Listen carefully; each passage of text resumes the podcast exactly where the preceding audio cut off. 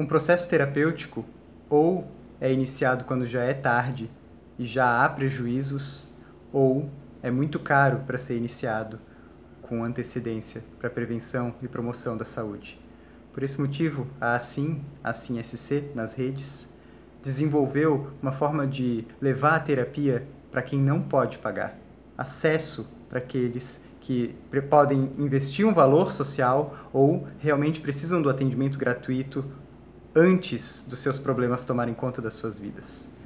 Agora a gente abriu 40 novas vagas e convidamos brasileiros do mundo inteiro para experimentar uma terapia de forma virtual com profissionais treinados com excelência e critério.